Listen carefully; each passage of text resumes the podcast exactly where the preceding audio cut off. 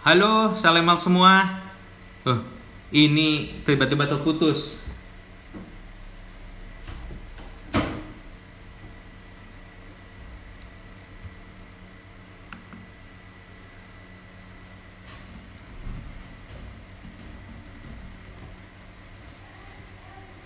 Ya, halo Salemal semua. Eh, sepertinya gangguan tadi ya, tiba-tiba terputus. Saya coba panggilkan lagi.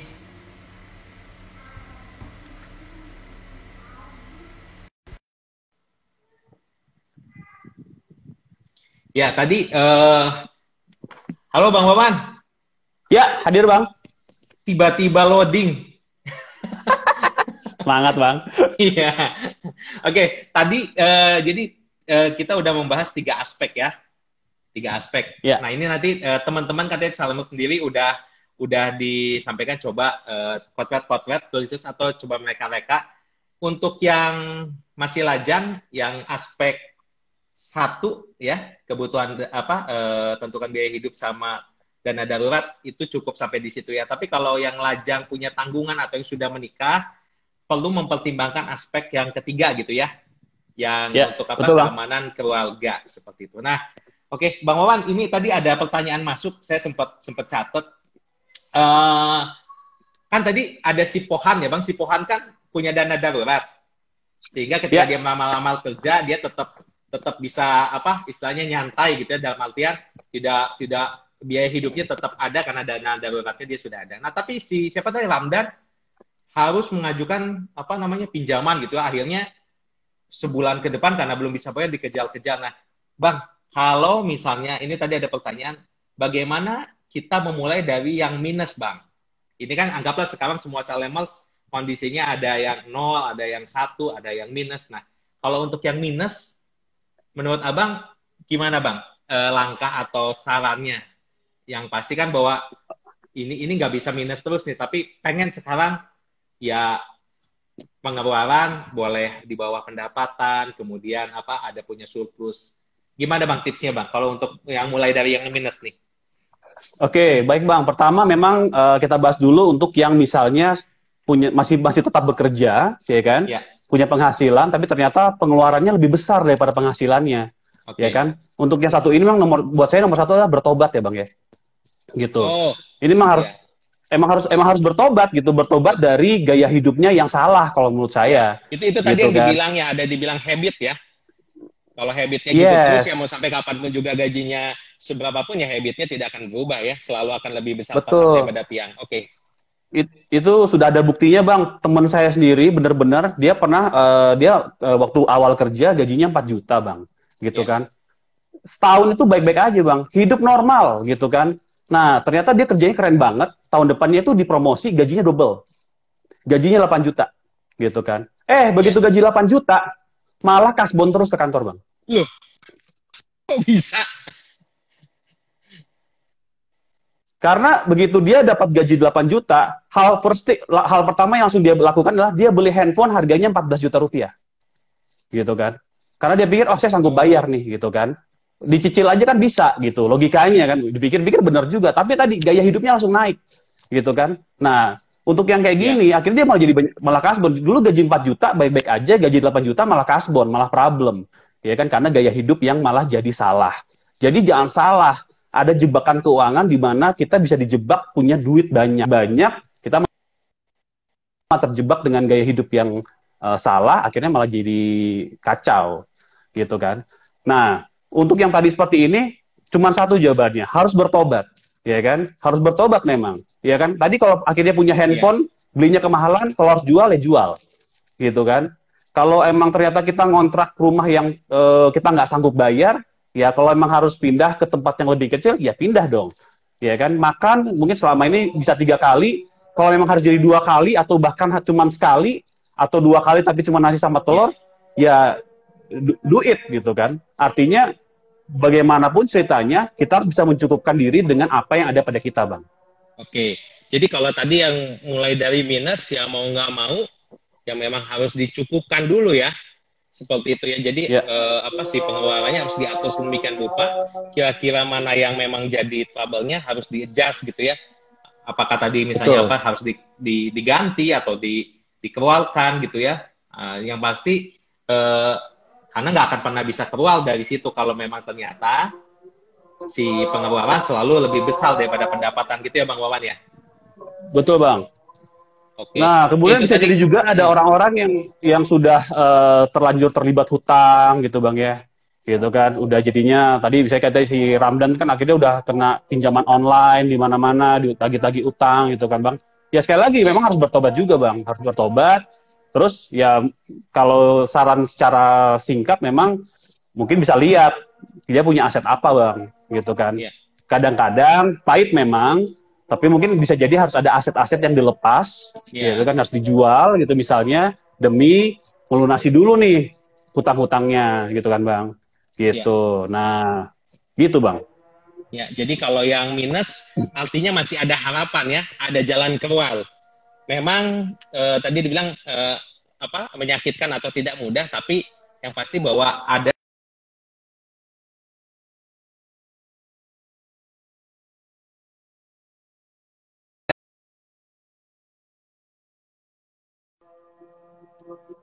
Nah, jadi eh, untuk salaman semua. Nah, ini memang memang Bang Wawan waktu kita pendek nih, hanya sekitar sejam.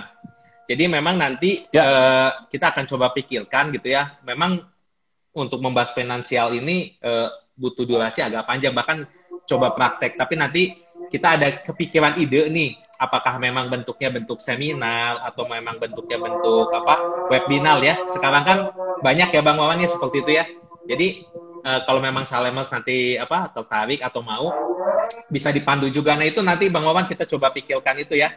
Uh, memungkinkan nggak untuk dibuat kayak semacam webinar lebih banyak waktunya dan yang yang mau apa uh, belajar gitu ya dari detail dari nol uh, mengatur pengeluaran pendapatan mengatur keuangan pos-pos semuanya menjalankan tiga aspek ini setidaknya bisa lebih detail bisa belajar oke bang Wawan uh, pertanyaannya nih ya, uh, kalau misalnya kita nih uh, apa namanya sudah sudah apa anggaplah tadi dari sisi uh, punya dana darurat gitu ya, uh, sudah menghimpun dana darurat, uh, kemudian ada uh, resign atau keluar atau memang uh, kondisi kayak kemarin lah misalnya kan si Pohan di PHK gitu ya, tiga bulan, ya. empat bulan.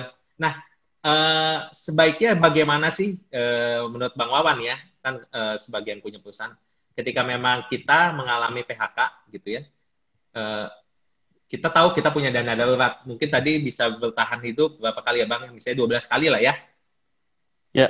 Nah, oh tadi sih dana darurat enam kali bang ya vaksin 6 kali. uh, nah anggaplah si Pohan kan tadi masih masih single nih tiga bulan jadi ya tiga kali ya. Ya. Nah tuh. kemudian dia di PHK nah tapi kan pada masa-masa uh, apa COVID ini kan nyaris tidak ada lowongan pekerjaan yang dibuka bang Nah, ya.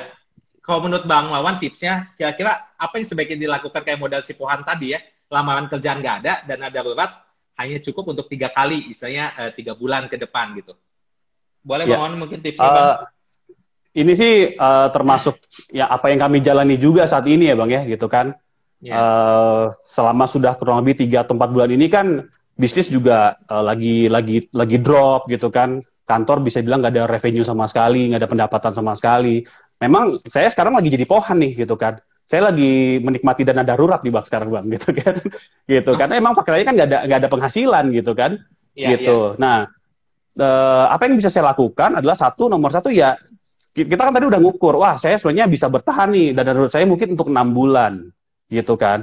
Tapi kita udah kan kita juga bisa melihat wah ini ternyata kayaknya uh, wabah ini masih panjang masa krisis ini masih masih agak panjang. Yang bisa kita lakukan ya kita turunkan lagi gaya hidupnya bang gitu kan sehingga ya kan sehingga uh, dana darurat yang awalnya mungkin untuk men bisa mengcover enam bulan uh, biaya hidup mungkin bisa dipanjang jadi 10 bulan oh okay. gitu ya, ya, kan? itu Benar salah gak? satu tipsnya betul ya asalnya tiga bulan kita atur lagi sedemikian rupa ya mungkin gak nyampe 10 bulan lah misalnya setidaknya jadi dua kali lipatnya pun itu udah lebih panjang wow. gitu ya Keren banget bang. Kayak makanya kami contoh saya tuh saya pribadi udah jarang banget pakai mobil misalnya gitu kan bang. Gitu. Yeah. Kalau sebelumnya waktu ya kan kita sebenarnya saya udah punya anggaran untuk be, apa bensin mobil bensin, jumlahnya betul, sekian betul. gitu kan. Tapi ya karena saya menyadari bahwa, waduh ini kan kita nggak ada penghasilan nih gitu kan.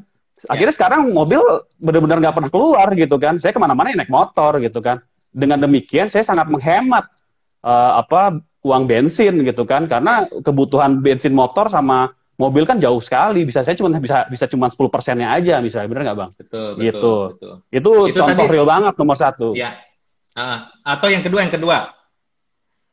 Nah, yang kedua uh, sekarang memang uh, saya kan kami memang benar-benar makan tuh pasti di rumah, masak sendiri, oh. gitu kan. Kalau sebelumnya kan ya waktu apa waktu bisnis berjalan, saya banyak saya juga banyak makan di luar dengan customer, dengan dengan supplier ya yeah. kita banyak bisnis apa uh, lunch meeting gitu kan uh, dikit-dikit kan nongkrong di kop apa di warung kopi karena kita sambil yeah. Iya. uh, meeting segala macam itu kan ada costnya juga sebenarnya kan gitu nah, itu yang akhirnya juga ya cost, pada cost itu kita kita kita bisa simpen sebagai dana cadangan dana darurat lagi kita nggak usah keluarin yeah. semua makan di rumah gitu kan kopi ya kopi seduh sendiri lah bang ya gitu nggak usah beli di kafe bang gitu minggu depan gue bawa gelas Gitu, okay, Bang. Bang Wawan, uh, ini mungkin pertanyaan terakhir Bang Wawan, uh, karena waktu juga ya memang yang uh, membatasi. Uh, ya. Bang Wawan boleh nggak ceritakan mungkin satu atau dua nilai-nilai atau prinsip sebetulnya uh, firman Tuhan yang selama ini Bang Wawan pegang dalam mengelola keuangan? Mungkin diceritakan Bang uh, atau disaringkan uh, kepada kita semua Bang. Oke, tentang hal ini memang satu hal yang uh, selalu saya pegang itu dari Efesus 3 ayat 20 ya Bang ya. Itu dikatakanlah bagi dialah yang dapat melakukan jauh lebih banyak daripada yang kita doakan atau pikirkan. Seperti yang yeah. ternyata dari kuasa yang bekerja di dalam kita gitu. Jadi memang uh, saya selalu ingat uh, Bang Kambang bilang ya kita mesti banyak-banyak berpikir gitu kan, banyak-banyak berusaha, berdoa, uh, bekerja gitu dan sebagainya. Karena Tuhan tuh akan mengerjakan jauh, jauh lebih banyak, Bang. Gitu kan. Saya percaya bahwa uh, usaha kita mengelola keuangan itu gitu kan, Tuhan akan memberkati, ya kan. Sehingga kita berpikir bahwa ini harus ya tadi saya percaya bahwa kita mungkin merencanakan ini bisa bertahan enam bulan, tapi saya percaya ada anugerah Tuhan yang luar biasa berkat Tuhan sehingga bisa jadi malah bertahan setahun misalnya gitu kan. Sehingga yeah. ya kita bisa bertahan melewati masa sulit inilah gitu kan. Saya percaya yeah, anugerah yeah. Tuhan ada gitu. Ya, menarik sekali ya itu ya.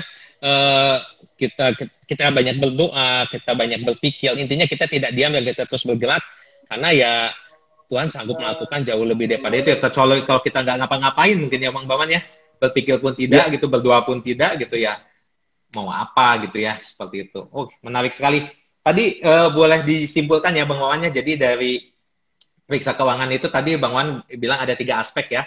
Yang pertama, uh, ayo kita cek uh, cost of living kita, biaya hidup kita. Pastikan pengeluaran kita di bawah pendapatan kita. Tadi prinsipnya adalah cukupkan dirimu dengan apa yang ada padamu. Kalau penghasilannya 4 ya. juta ya jangan gaya hidupnya atau pengeluarannya 5 juta gitu ya Bang Wawan ya. Betul nah, Bang. Yang kedua tadi ada eh, ketika kita punya pengeluaran di bawah pendapatan kita setting bahkan 10%, nah selisihnya itu kita jadikan dana darurat ya. Tadi untuk ya. yang single bisa tiga kali dari biaya bulanan, yang single tapi punya tanggungan atau yang sudah menikah itu bisa enam kali atau lebih itu tadi minimalnya ya seperti itu. Terus yang ketiga tadi, nah untuk yang punya tanggungan ini baik yang single ataupun yang sudah menikah harus dipertimbangkan tadi apa namanya eh, keamanan ya, bang Wawan ya. Betul. Keamanan keluarga. Jadi tadi salah satu yang dipertimbangkan adalah misalnya apakah asuransi ataupun misalnya kapal-kapal yang lain yang intinya ketika kita sebagai sumber apa namanya eh, penanggungnya gitu ya sebagai sumber penghasilannya uh, tetap bisa memberikan uh, apa namanya uh, cover untuk yang ditanggung pada saat mungkin kita meninggal gitu ya. Tadi salah satunya uh, jiwa ya gitu ya. Oke ya. menarik sekali bang Wawan seperti tadi yang saya bilang nanti coba kita kolaborasikan ya. Siapa tahu memang ternyata bisa dibuat bentuk seminar ya bang Wawan ya untuk membahas keuangan ini. Tapi nanti kita call call kita undang lagi bang Wawan ya Siap ya? Siap, Bang. Sedia, Bang Maman? Waduh, dengan senang hati, Bang. Sedia. iya, Oke, saya berdoa Oke. semoga hmm. saya berdoa semoga Salemers tuh pertama udah punya tabungan sekarang, Bang. Gitu kan? Ya. Udah punya cost of live, apa apa dana daruratnya udah terpenuhi. Nah, tapi kan kalau udah dana darurat terpenuhi tetap harus punya surplus. Nah, surplus itulah yang akhirnya dipakai untuk membangun rumah di atasnya tadi, Bang. Ya. Mulai dari ngebangun tiket satunya ya kan, mungkin ya. bisa beli rumah, merencanakan pernikahan dan seterusnya dan seterusnya gitu, Bang. Ya, mantap. Oke, Bang Wawan, terima kasih udah join ya. Terima kasih sudah membagikan kepada kami. Terima kasih juga udah mau meluangkan waktunya. Uh, ketika memang nanti ada undangan lagi, join ya Bang Wawan ya. Kita sharing-sharing ya. Siap. Oke, okay, Bang. Terima kasih Bang Wawan. Tuhan Yesus memberkati. Sampai ketemu di lain waktu ya. Shalom. Ya, Shalom, salam, salam Bang Jeffrey. Ya, Makasih shalom, ya Bang. Shalom. Oke, salam semua. Itu tadi narasumber kita yang sudah berbagi sore hari ini. Uh, eh, IG Live ini bisa didengarkan juga dalam bentuk podcast audio di Spotify. Masih ada kabar baik. Uh, teman-teman salam semua bisa ikutan. Kemudian hari Minggu besok uh, kita punya ibadah streaming, ibadah live itu jam 8 pagi ya Nanti linknya bisa dicari di IG-nya uh, eh, JKIS ini ada, bisa ikutan. Kemudian uh, eh, IG Live ini ada setiap hari Selasa dan hari Sabtu jam 5 sore. Jadi teman-teman semua, saya lemah semua, tongkrongin terus IG Live JKIS setiap Selasa dan setiap hari Sabtu jam 5 sore dengan topik pembahasan yang banyak manfaatnya, banyak berguna buat kita dan tentu saja itu uh, menarik untuk kita semua untuk ikuti. Oke, akhir kata saya mengucapkan terima kasih buat semua yang sudah join, sudah gabung. Uh, shalom, Tuhan Yesus memberkati, semuanya sehat-sehat, semuanya baik-baik saja. Sampai ketemu di IG Live hari Selasa. Shalom, shalom, shalom semuanya. Shalom.